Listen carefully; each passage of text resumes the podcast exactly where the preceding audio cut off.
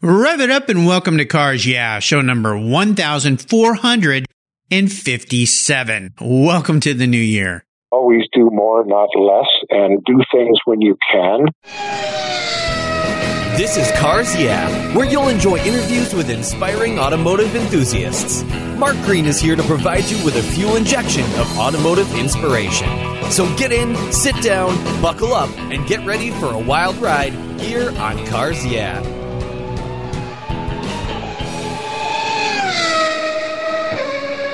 Hello, inspiring automotive enthusiasts, and welcome to Cars Yeah. I'm revved up and so excited to share with you today a very special guest calling in from Vancouver, Canada, Alan Edwards.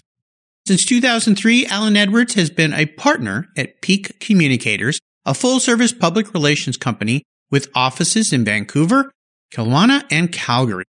He's been a career journalist, communications consultant, and lifelong classic car enthusiast.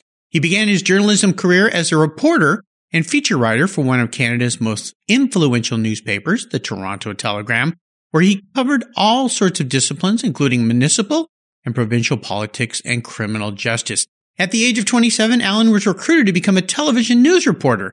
That led to a 20 year career with BC TV Global BC as a senior reporter, followed by five years at CBCT Television in Vancouver as a regional and national reporter. Alan has written hundreds of magazines and newspaper articles for a wide variety of publications and produced more than three dozen documentary videos. He currently writes weekly features on classic cars for a variety of Canadian newspapers, including the Vancouver Sun, Edmonton Journal, Victoria News, and Old Autos. I'll be back in just a moment to talk with Alan, but first, a word from our valued sponsors that make Cars Yeah possible.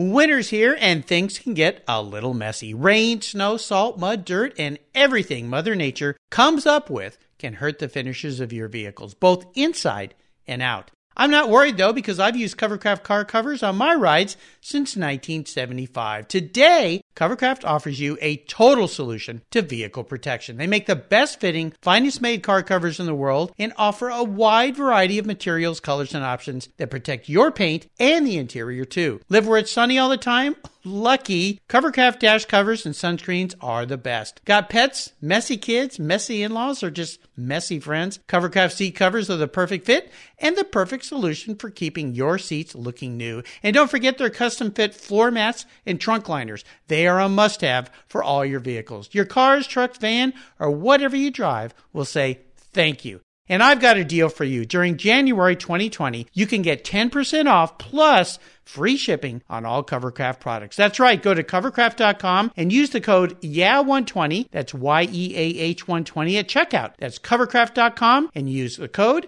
YEAH120 at checkout.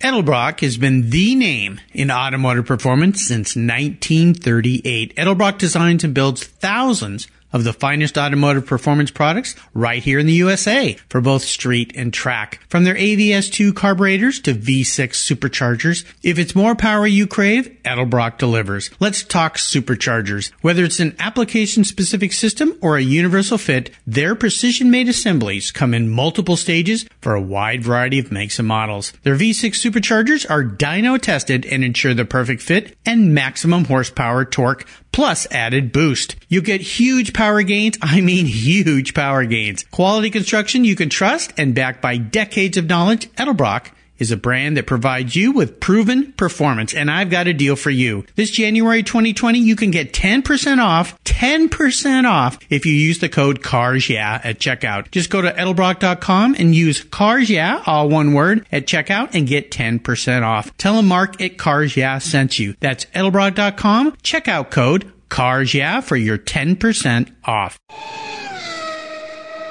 Hello, Alan, and welcome to Cars Yeah. Are you buckled up and ready for a fun ride? Absolutely buckled up and ready. All right.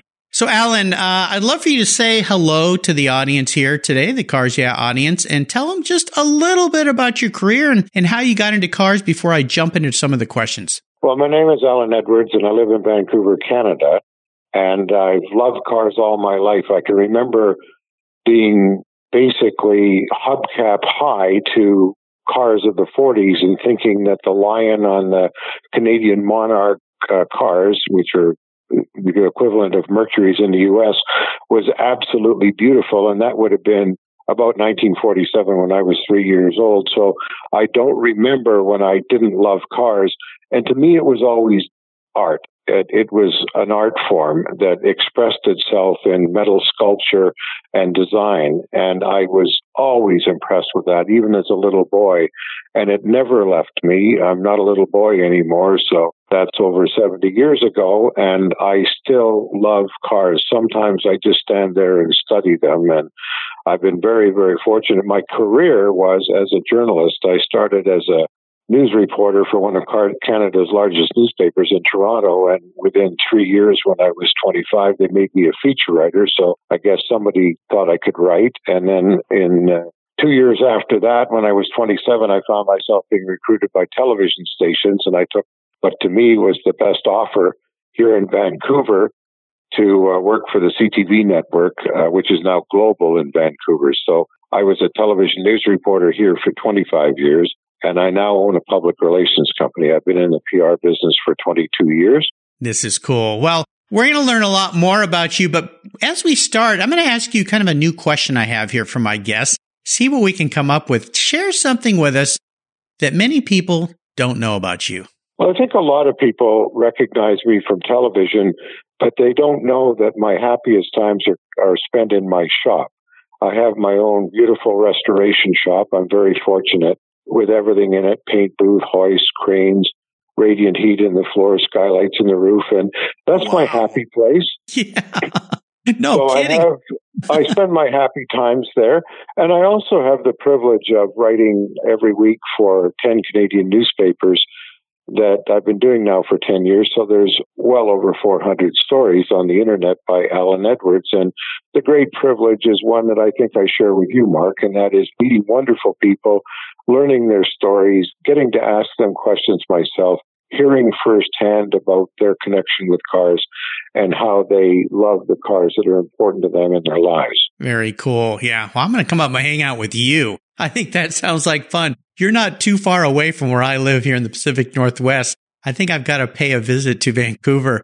Uh, while I'm up there, I'll stop and see my good friend uh, Henry Reisner of Intermeccanica, and of course now he's got Electrameccanica, uh, electric solo cars he's building. But uh, man, sounds like you got life all figured out. Well, you're most welcome. Okay, well, cool. I might hold you to that.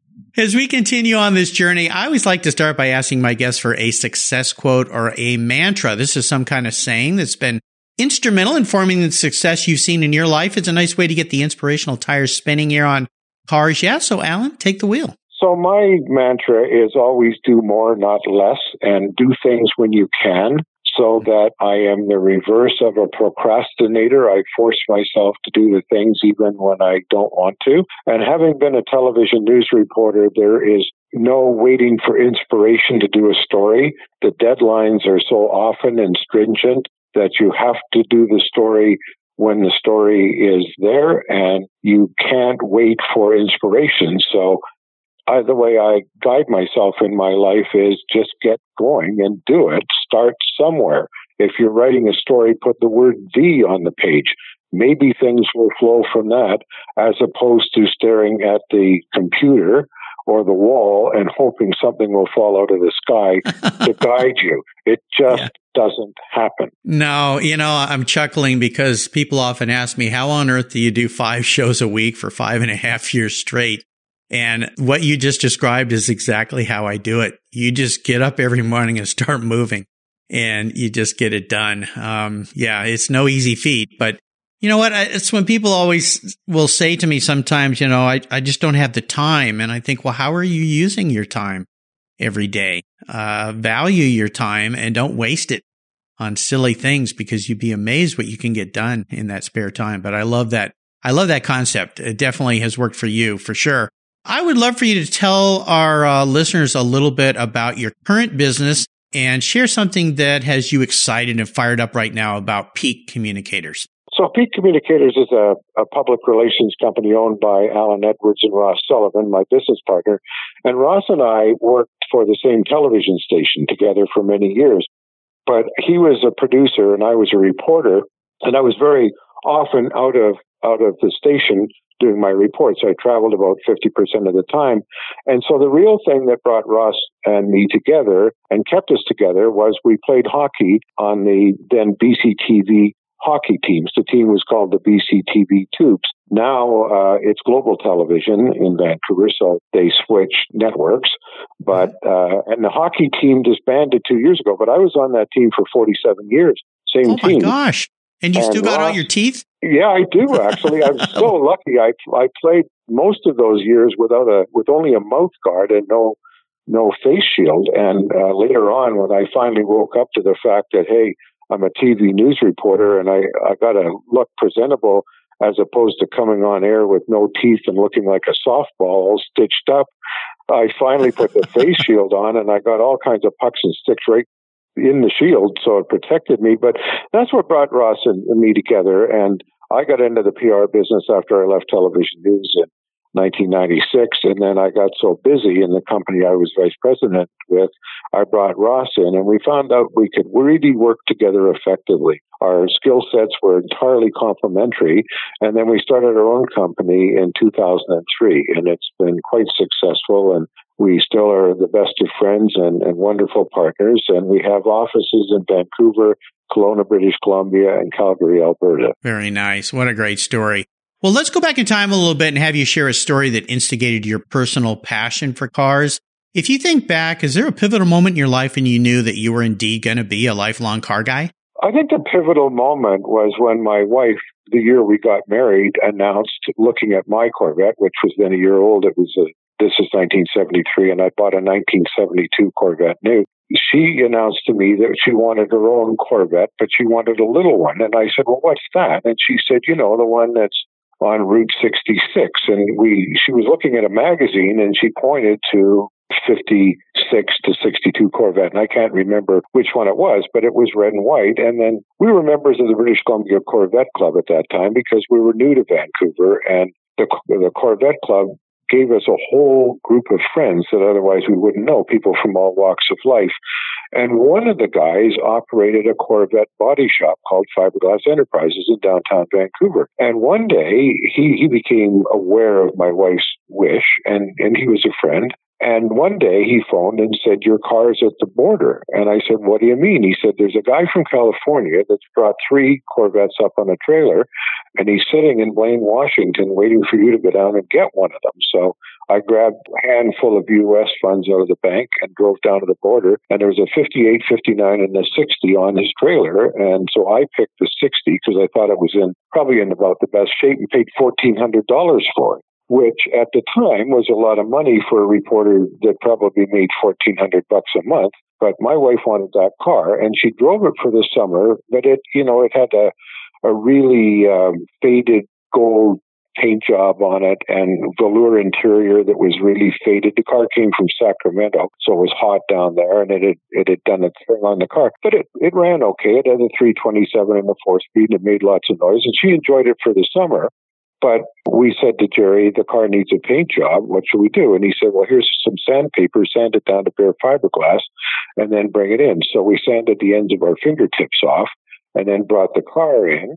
And being a friend, he said, well, why don't you come in on Saturday and help me with the car and we'll do do a lot more with the same money. Well, pretty soon I had my own key to the shop, coveralls in there. I was going in every night after television, after the show, any night I was in town and on the weekends, and I was sanding parts and things like that. And before I knew it, the body was coming off the frame. Oh my gosh, I didn't know how they'd ever get it back on again, but he assured me that they knew what they were doing. A year yeah. later, the car emerged in total show condition. And we still have that car today. You still have that car today? Wow. Still have the car today. It's been 46 years since my wife bought that car, and uh, it's about 50 feet from me right now. And uh, it's red and white, gorgeous. We re restored it six years ago in honor of her owning it for 40 years. So we did it in my shop to today's standards. And in 1974, the year we finished the car, I'd become aware of fuel injection on those cars. And I, I thought that was so exotic that I had to have it. So Jerry Olson and I went to the Pomona swap meet in California. And by an absolute fluke, I met a young guy who wanted to sell a fuel injection setup, the whole thing, for a 1960 Corvette for 500 bucks. So I came home with it. So the car has yeah. factory fuel injection. So it's just been, it's all I've had probably 400 cars since then. I probably restored 75 to 80 cars, but Oh more than 400 cars have passed through my hands because as my wife says, I'm an extremist. I never do anything half, half uh, way. And Yeah, I discovered doubt. that I just love cars and I decided that I would buy every good car I could find because I traveled all the time.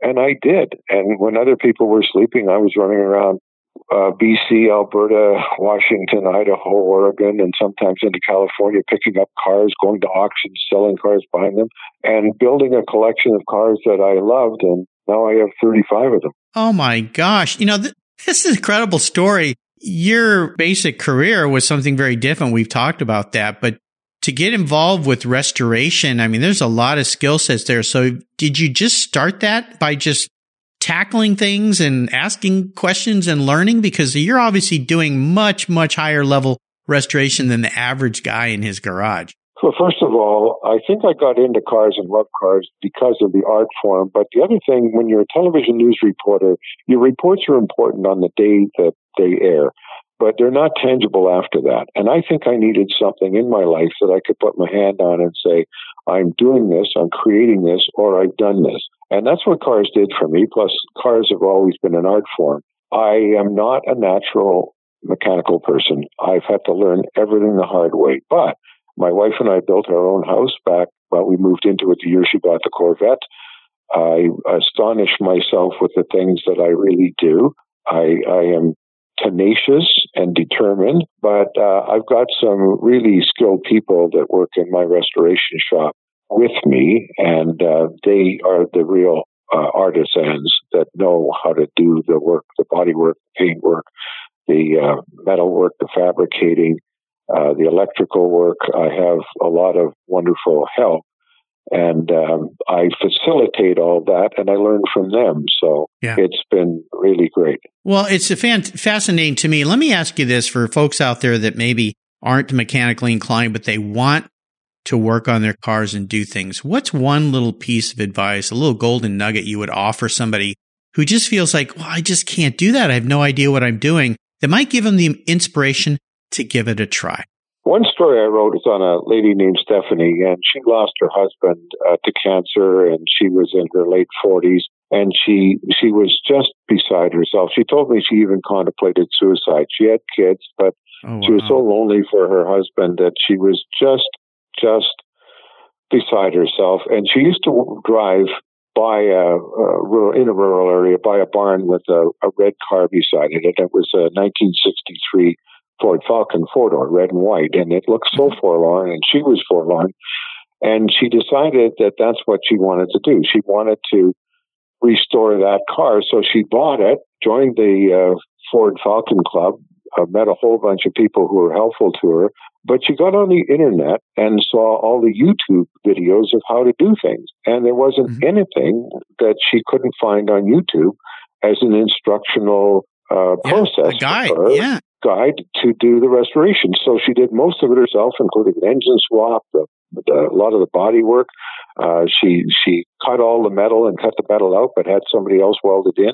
And she's been enjoying that car for the last two years, and she goes to almost every car show. And the story I wrote basically said that the car restored Stephanie.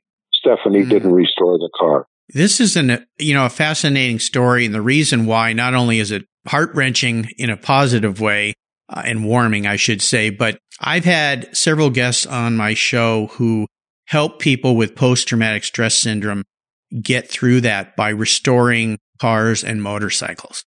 And what these individuals found out that is when you have something to focus on, really focus on. It's the same with I had a guest on who takes ex soldiers who have PTSD on backcountry motorcycle rides. And when you're riding a motorcycle, you can't think about too much else. You got to really focus on what you're doing, especially in the dirt on trails, or you'll crash or fall off a cliff, right?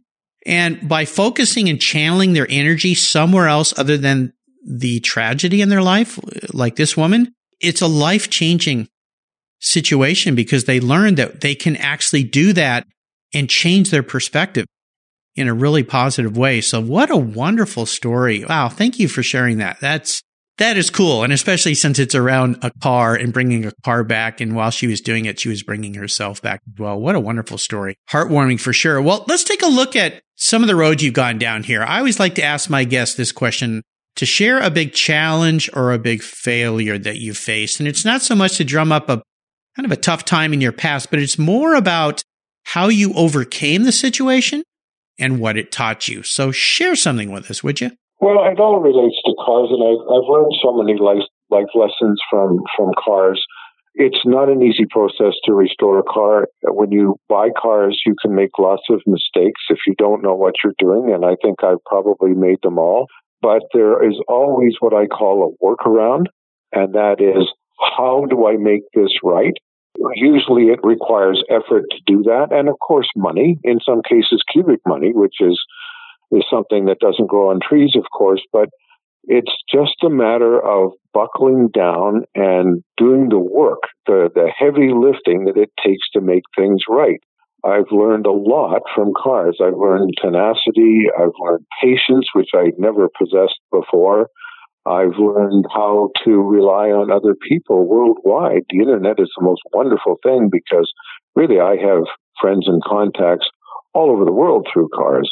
I've met so many people that I never would have met because of cars. And I think the the lesson for me is you can't fall off the floor.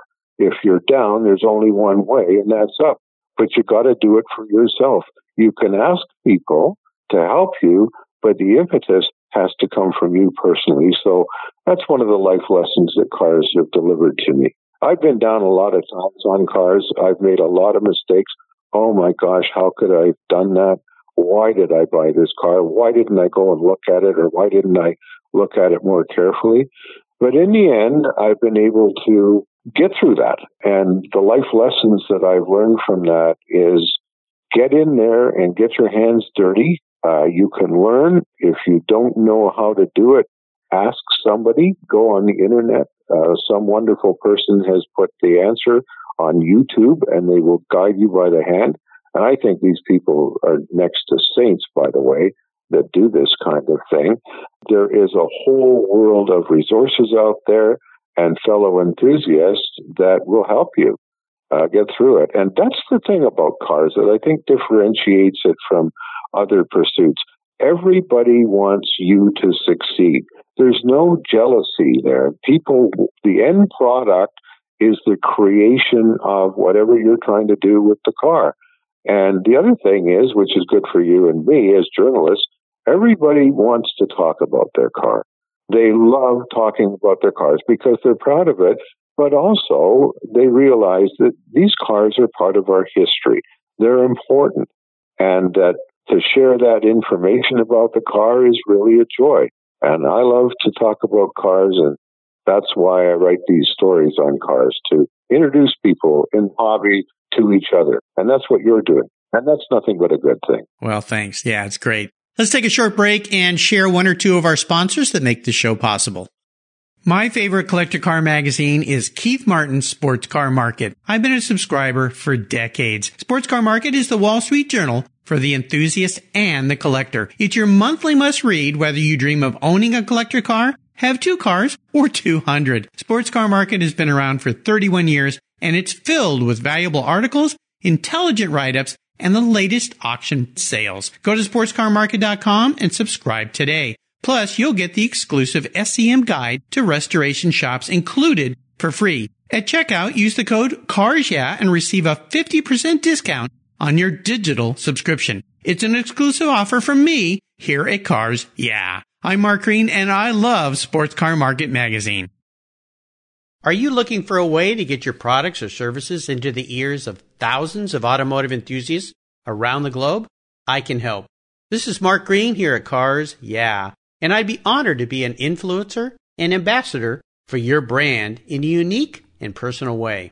Five days a week, thousands of subscribers and listeners enjoy the Cars Yeah podcast and website. Contact me today and I'll show you how at mark at carsyeah.com or connect with me through the Cars Yeah website at carsyeah.com. All right, we're back. Let's have a little bit of fun. Would you share? Now, you've had an incredible number of cars. I had no idea you've had this many cars. What was your first really special car? That first car that you got that you went, man, always wanted one of these, and maybe share a memory you have about that ride.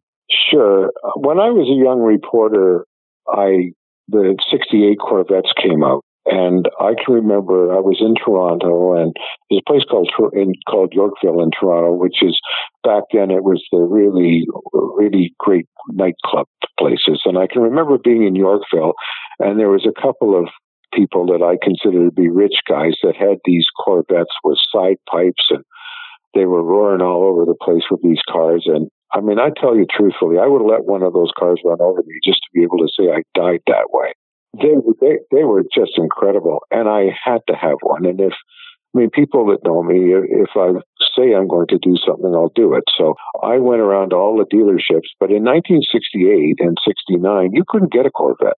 Uh, they were the new models that come out in 68, and everybody wanted one. And of course, the dealers were asking more than the invoice for them. And I was I was just a young reporter. I didn't have that kind of money, but I, I thought, well, I'll be smart. I'll order a 1969 from the dealership up by our summer cottage because I heard dealers were allocated one or two Corvettes each, and so surely the one north of Toronto in Cottage Country wouldn't have sold a Corvette. And sure enough, he hadn't. So I ordered the car, a gold 69 Roadster with side pipes. And I was devastated three months later to learn that they that General Motors wasn't going to build my car. They, they built the quota, and that was it. I guess they were changing the model, and I wasn't going to get my car. But I worked for the newspaper, and every day I'd get the newspaper first, and I would go right to the want ads. the car ads, and yeah. one day, one day in May of 1970, an ad said, 1968 Corvette Roadster, $4,500 in the phone number. And I phoned the guy who turned out to be a record recording studio owner in downtown Toronto. And he had this car with 12,000 miles on it, even the original Redline tires, four speed, 327, 350 horse. Exactly what I wanted. Wow. And, nice. um, and he had to sell the car to expand his business. And I told him, I said, don't sell this car to anybody else. And I bought the car and I don't really know how. I mean, I didn't have the money, but there was a bank right in the building where the newspaper was. So I guess I went and did some creative financing, but I bought it. And uh, I really feel that that was that was kind of the highlight because I so wanted that car. And I remember the first day I got it, was so exciting in every way. It it was a beautiful May day. It was sunny and warm, and I put the top down, and I just felt like a king. You know, I just felt like life was never going to get any better. And in, in, some ways, it hasn't. I mean, life has been fine, but I don't think it ever got better than that. Nice story. Love it. Here's a very introspective question. I want to get into your head a little bit here, Alan. If you woke up tomorrow and you were manifested into a car parked in your shop, not what you want to be, but how you perceive yourself as a vehicle, what would Alan be and why? Well, I mean, I'd certainly want to look good and I would want to be attractive to other people because I was a nice person uh, not just the way I looked. And I think that my 49 Mercury convertible, if I could manifest myself into something, it's it's. Uh, I've always wanted that car. I used to draw that car when I was in grade school, and I don't really know where that came from. But if you know 49 to 51 Mercuries, everything on the car is a curve, and there is no corners on the car. And being a aficionado of of design. I think the design of the 49 to 51 Mercuries has always appealed to me, but the car is a particular color of yellow.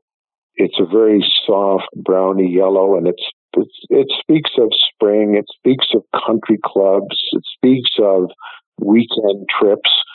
And I think that's what I would aspire to. I love summer. I love the whole concept of of engaging with people. My family, when I was a kid, the big thing after church on Sunday was to go for a drive in the 47 Pontiac fastback coupe that my parents bought as their first car. And and any time that I saw an old car in a garage, I would just beg my parents to stop so I could go and look at it. You know, I'm like six, seven years old, eight years old.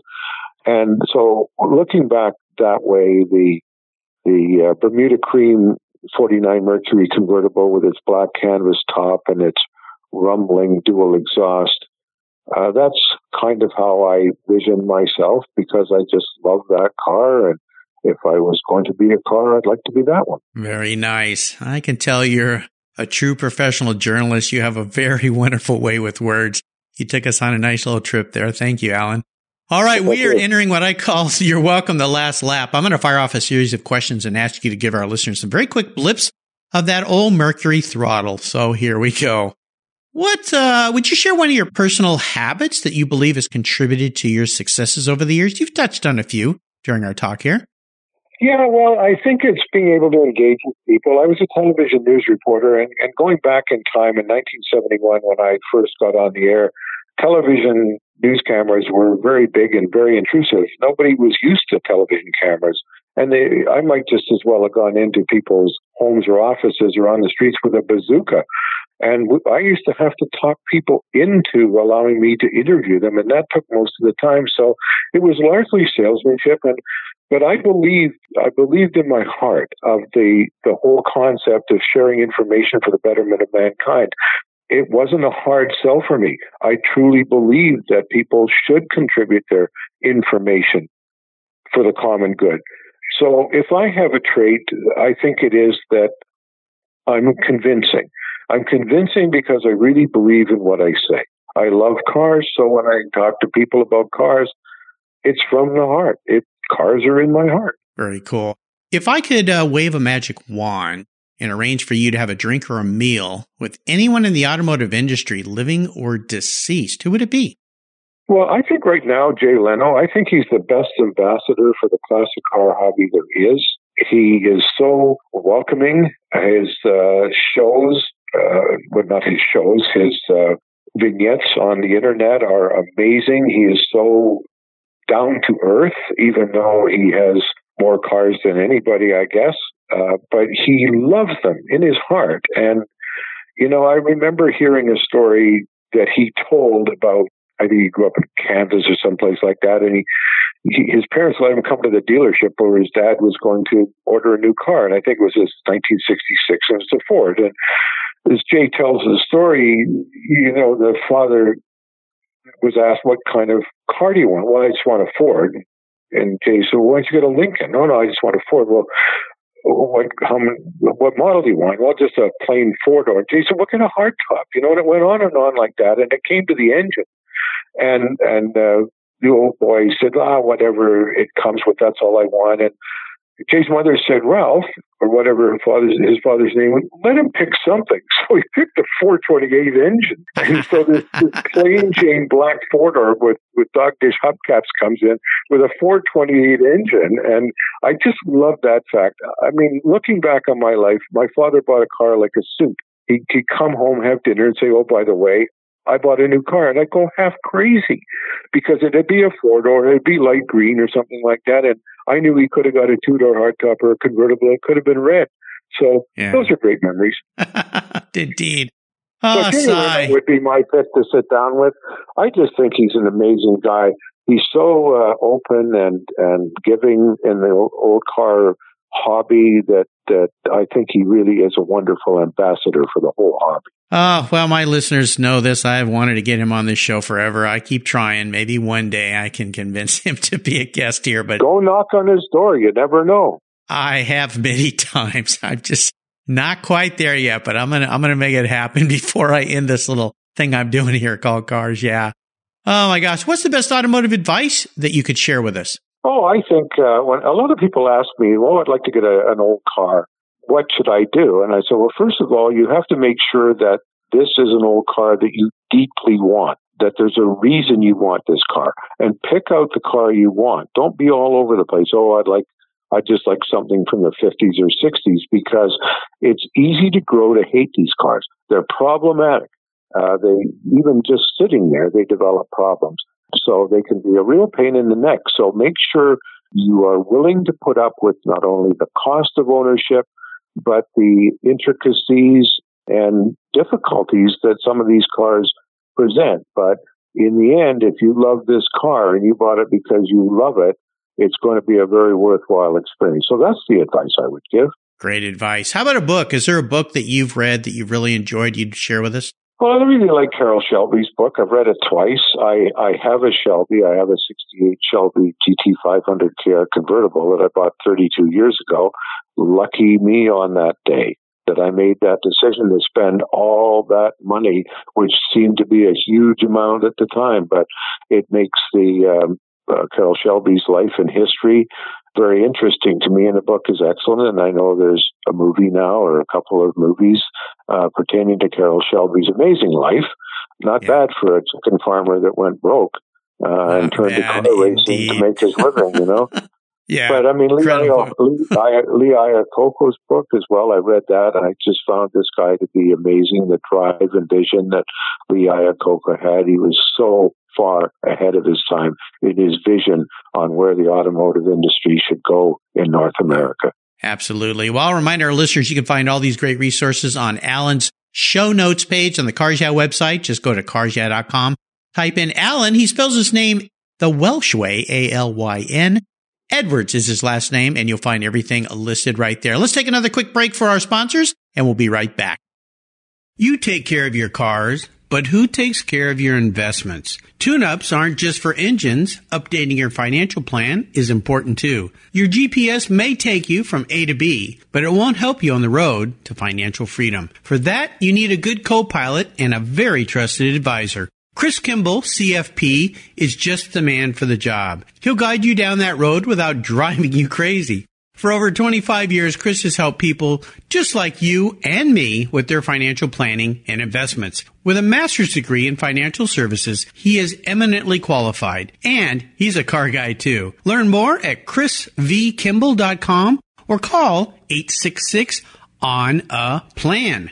Securities through Money Concepts Capital Corp Member FINRA SIPC. CK Financial Services is not affiliated with Money Concepts Capital Corp. All right, we're up to the checkered flag here, Alan, and I have a bit of a question for you. It's kind of a fun thought, but it can be a bit of a doozy, especially for a guy with a lot of cars.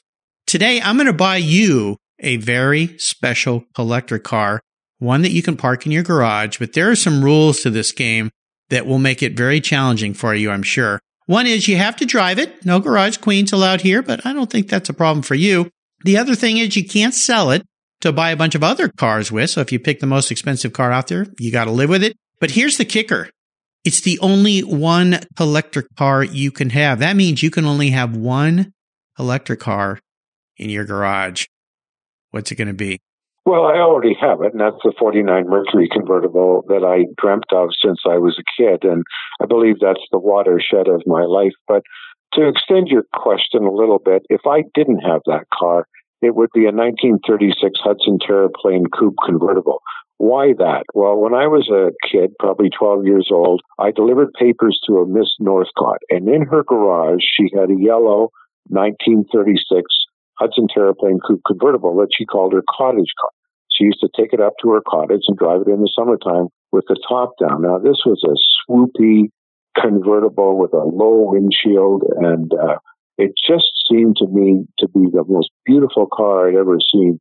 And I would still love to have a car like that. Very nice. I like the way you transition there too. You know, I love the fact that you have the car of your dreams. I think that's so special. Very few people do. And the fact that you've pulled that off is a testament to your persistence and hard work. But, uh, I know the car you're talking about, the 36 Hudson Terraplane, that is a very, very special car too. So just for today, we'll imagine that I can uh, drive that up north and park that in your garage. Alan, you have taken us on an inspiring ride. I've really enjoyed your stories. I want to thank you for sharing your journey with us today. Could you offer us one little parting piece of wisdom or guidance before you drive off into the sunset and that beautiful 36 Hudson? Well, I think you can make your own fun in life and you can make your own way in life. You, you seized upon it. The purchase of my Bermuda Cream 49 Mercury convertible in 1986 in, in Hollywood, which was a car that needed restoration. That's the car I've been looking for all my life. And it was, it really became the watershed of my life. There was nothing before or since that I just couldn't live without. And the fact that that car sits now just a few feet from me makes me happy and it always has and it always will. So get the car of your dreams, make yourself happy and enjoy life. Absolutely. And what's the best way for our listeners to learn more about you and your company, Peak Communicators? Well, Peak Communicators is a Vancouver based public relations company and uh, it does have a website. It's called peakco.com, P E A K C O.com. And my own website is Alyn's Vancouver Classics, A L Y N S V A N C O U V R, P E R, rather, C L A S S I C S dot com. Alyn's Vancouver Classics. So it's Allen with A L Y N. There you go. I'll make sure I put these links on Alan's show notes page so you can check it out. Hey, Alan, thanks for being so generous today with your time and expertise and for sharing your experiences with the Cars Yeah listeners. Until you and I meet again, I'll see you down the road. Thank you. It's been a real pleasure. You're welcome.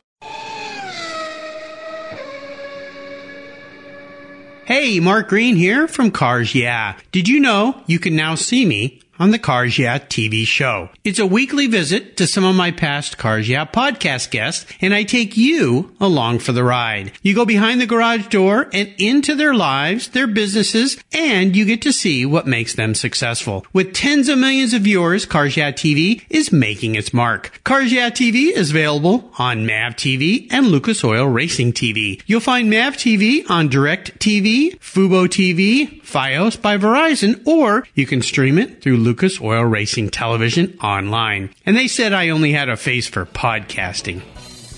Thank you so much for joining us on today's ride here at Cars Yeah. Drive on over to carsyeah.com to find show notes and inspiring automotive fun. Download your free copy of Filler Up, a fun book filled with gorgeous photographs of fuel filler fun, including quotes from more inspiring automotive enthusiasts. Download your copy today, and we'll see you next time on Cars Yeah.